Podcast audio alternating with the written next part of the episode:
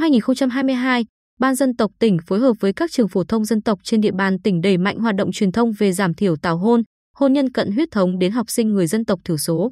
Ngày 18 tháng 11 vừa qua, trường phổ thông dân tộc bán chú Tây Sơn, huyện Tây Sơn đã tổ chức diễn đàn tuyên truyền tảo hôn, hôn nhân cận huyết thống.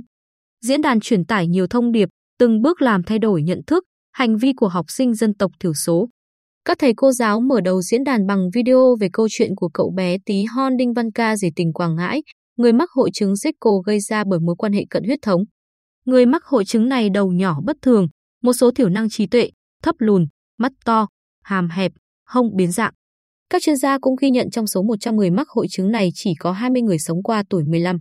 Qua đó, nhà trường gửi đến thông điệp hôn nhân cận huyết thống làm suy giảm giống nòi, trẻ em sinh ra từ những cặp vợ chồng hôn nhân cận huyết rất dễ mắc các dị tật bẩm sinh, chậm phát triển, cần thay đổi hành vi để không có thêm những trường hợp đáng tiếc như trên, góp phần nâng cao chất lượng dân số. Nhập vai vào các nhân vật trong ba tiểu phẩm chuyện nhà A Báo, chuyện tảo hôn làng tôi, nói không với tảo hôn và hôn nhân cận huyết thống, học sinh người Ba Na của trường cũng đã mang đến nhiều cảm xúc lắng động, gợi suy nghĩ.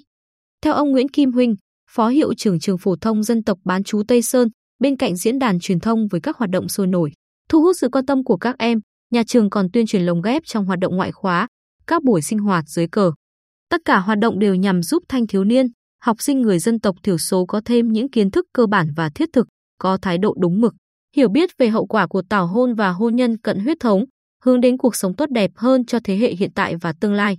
Tổ chức vào tuần đầu tháng 11 năm 2022, diễn đàn tuyên truyền tảo hôn. Hôn nhân cận huyết thống của trường phổ thông dân tộc bán chú Canh Liên huyện Vân Canh đã mang đến các câu chuyện về hậu quả của tập tục tảo hôn lạc hậu.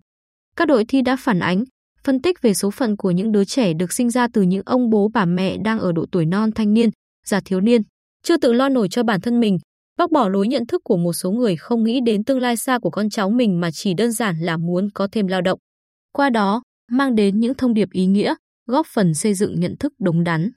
Trước đó, vào tháng 5, Hội thi tuyên truyền về giảm thiểu tảo hôn, hôn nhân cận huyết thống trong vùng dân tộc thiểu số năm 2022 của trường phổ thông dân tộc bán chú An Lão, huyện An Lão đã diễn ra.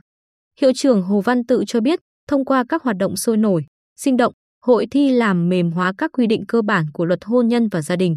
Pháp lệnh dân số, đề án tuyên truyền giảm thiểu tình trạng tảo hôn và hôn nhân cận huyết thống trên địa bàn huyện An Lão, giúp học sinh dễ tiếp thu.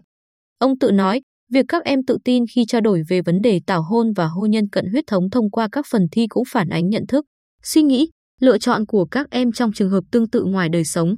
Qua đó, góp phần ổn định an ninh trật tự ở địa phương, xây dựng cuộc sống mới văn minh hơn.